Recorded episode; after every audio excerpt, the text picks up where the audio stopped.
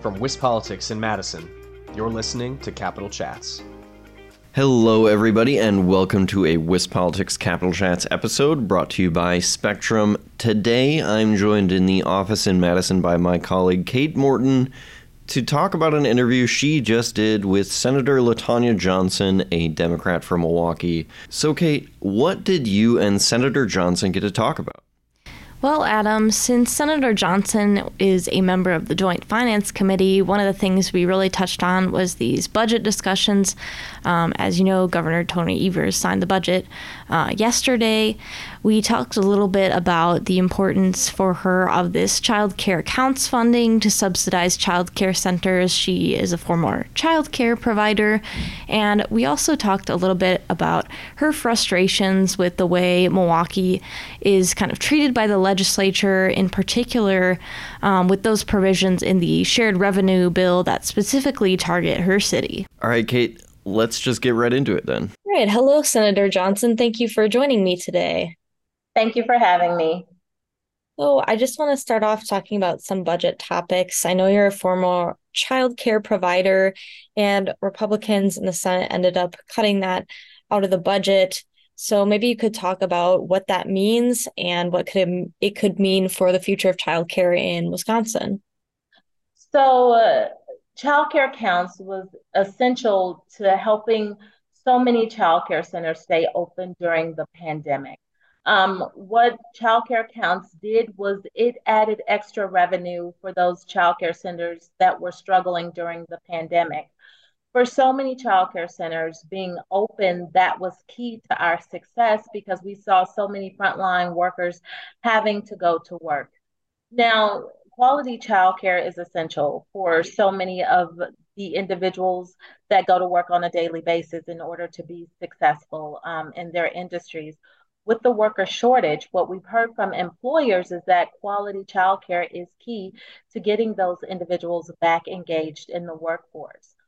So without childcare counts, we know that 87,000 slots, childcare slots, are, are slated to close. And the reason that they're slated to close is because childcare providers will have to raise their rates in order to accommodate for the rising costs. That means parents will be required to pay more money, which will make childcare unaffordable, which will cause more parents to stay home. And that's something that we just can't afford with the worker shortage that we're seeing right now. Unfortunately, that was stripped from the budget, and which is just extremely unfortunate because we saw so many things stripped from the budget that would have benefited our children from childcare counts to increasing um, the cost for public education, um, just increasing the cost for education altogether. And that was just, it was, it was, un, it's, it's just unfortunate. Okay, I also want to touch on something education related. Um, Republicans also voted to cut 32 million from the UW system budget, specifically over diversity, equity, and inclusion. Uh, what do you think could be the consequences of that, especially now when we have the Supreme Court ruling related to affirmative action? This is something that we're seeing, you know, state to state um, across the country. For some reason, my Republican colleagues, Eh, even Republicans across the country, feel that diversity, equity, and inclusion eh, creates further divides. And that's so far from the truth. It encourages inclusion, it encourages welcoming environments that will encourage more equity and more diversity among workforce. It's so important that we have those options to recruit more individuals of different ethnic backgrounds, religion, age, um, and which is something that we don't see often even in the legislature. And for them to attack that, those cuts to the UW system means that we are going to lose faculty we are going to have some programs cut. We may even have some campuses close, and that's unfortunate. Um, the UW system really stepped up to the plate this year. they offered the tuition promise, which um, was going to make education free for the first year for students whose parents made under $62,000. That was a game changer for low income kids all across the state. Now, they had enough money for the first year. It was the legislature's responsibility to fund those additional years if we wanted that program to be successful. We didn't do that. Now we're talking about a worker shortage. This was an opportunity for us to do something about that and invest long term. We know that this worker shortage is only going to be made more difficult through the year 2035 because the population is only going to continue to shrink. And so we're going to need to make those investments. The other thing that that does is that it keeps our children here it keeps that talent here. It keeps those kids that are looking to go outside of the state for college. It keeps them right here in Wisconsin, which more than likely keeps them here after they finish college. It makes a more educated workforce, which brings in more innovation, better jobs, higher wages. It was a win win for everyone, and it keeps more money in the pockets, especially for those low income families. And we missed out on that opportunity, and that was unfortunate. Yeah, I also want to touch on the shared revenue discussion. That's something that Governor Tony Evers recently signed into law, which had a number of policy provisions related to Milwaukee, where you represent. And so I just wonder what are your response to those policies and what do you think the city should do specifically in regards to those diversity, equity, and inclusion policies? let me be clear about the provisions for the city of Milwaukee, and I do not want to mix my words. The city of Milwaukee has been treated like a second class citizen for decades, and it has not gotten any better under the Republican leadership. When testimony was given for some of the provisions for the city of Milwaukee, especially when it was talked about adding the additional fire, um, uh, fire and police officers. The reason for them requesting the additional police officers was because crime was spilling into the suburbs, not because Milwaukee had hardworking individuals that lived in that city and they de- they deserved to live in good quality environments too, or that our children were being killed by gun violence almost on a daily basis, or that individuals who lived in Milwaukee were being shot on a daily basis, which is the reality of individuals who live in my district. In my district, I have five of the busiest fire departments, three of the busiest police departments, which mean the bulk of the 911 calls are coming from my district. But to hear them literally say that they were requesting the additional police officers because the crime was spilling into the suburbs.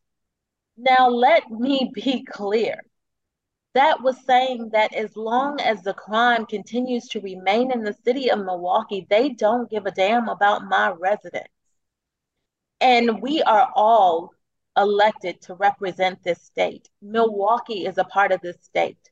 Milwaukee is the largest revenue generator. generator. We brought in $6.1 billion for this state in tourism dollars, the Milwaukee area. $2.1 billion, the city of Milwaukee by itself. And we are the second most impoverished city out of the top 50 US cities. We did that on our backs. And we're being treated as a second class citizen. And so when we talk about shared revenue, every other municipality got at least 20%. The city of Milwaukee got 10. And I just said that we were the second most impoverished city. Now, explain to me how that makes sense. And not to mention, the city of Milwaukee is not the is not this state's only first class city. Madison is also a first class city. It just hasn't declared itself as one because it does not want to be penalized the way that the city of Milwaukee does.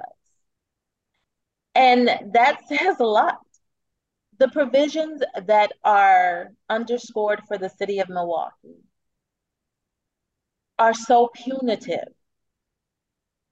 The city of Milwaukee's um, operating budget is $721 million. Out of that $721 million, $300 million of that goes to the police, um, goes to police. $185 million of that goes to fire. That's 60% of our budget goes to just fire and police.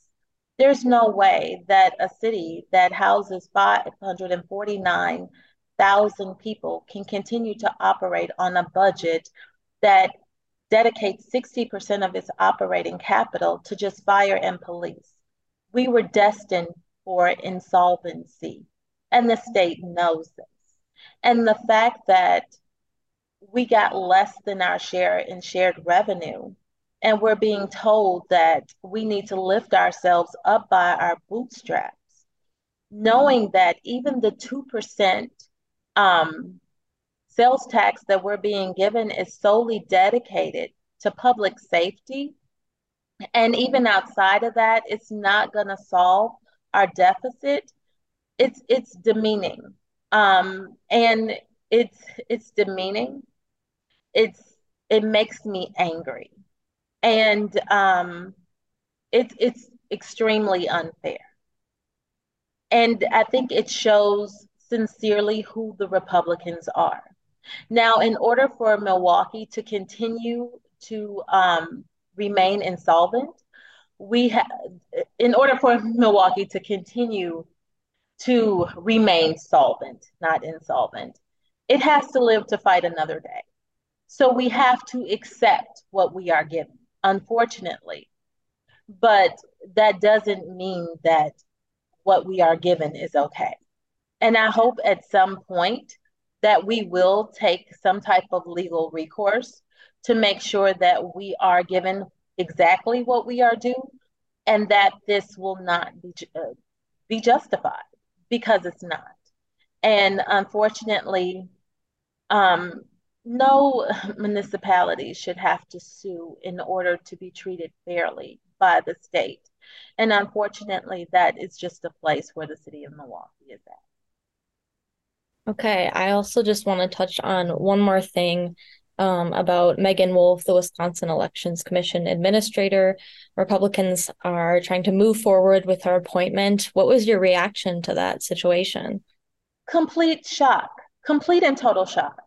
The Republicans know exactly what that's about. They are trying to move forward with her appointment so they can unseat her. And that is unfortunate. Um, it's just unfortunate. Complete and total surprise.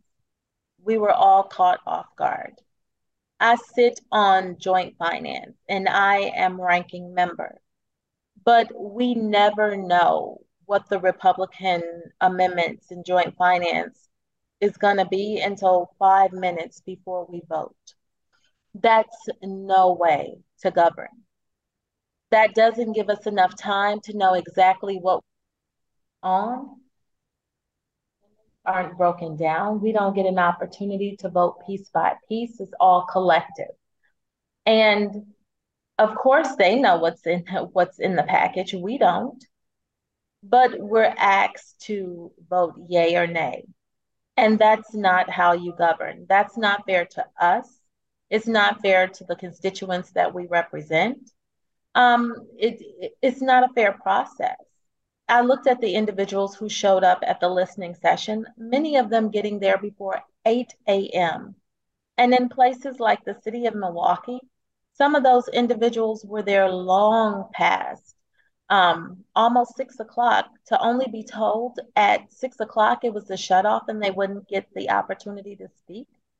But you had the same amount of time granted in much smaller communities, and we were able to leave before the time was even done that says a lot about this process. It says a lot about my colleagues. It says a lot about what they consider to be fair. And it's unfortunate that we've gotten to this. Okay, well, Senator, I think that's all the questions I have. I appreciate your time. Thank you. Well, thanks for bringing us that interview, Kate. It was wonderful to have Senator Johnson on the show. If our listeners want to check out more info about the budget or how the budget shaped up or what's in the budget or what's been cut out of the budget or how the whole process is going to shape up uh, coming into the rest of the year, they can head over to our website at wispolitics.com and check out the budget blog. But for now, I'm Adam Kelnhofer. I'm Kate Morton. Thanks for tuning in to WisPolitics Capitol Chats, brought to you by Spectrum.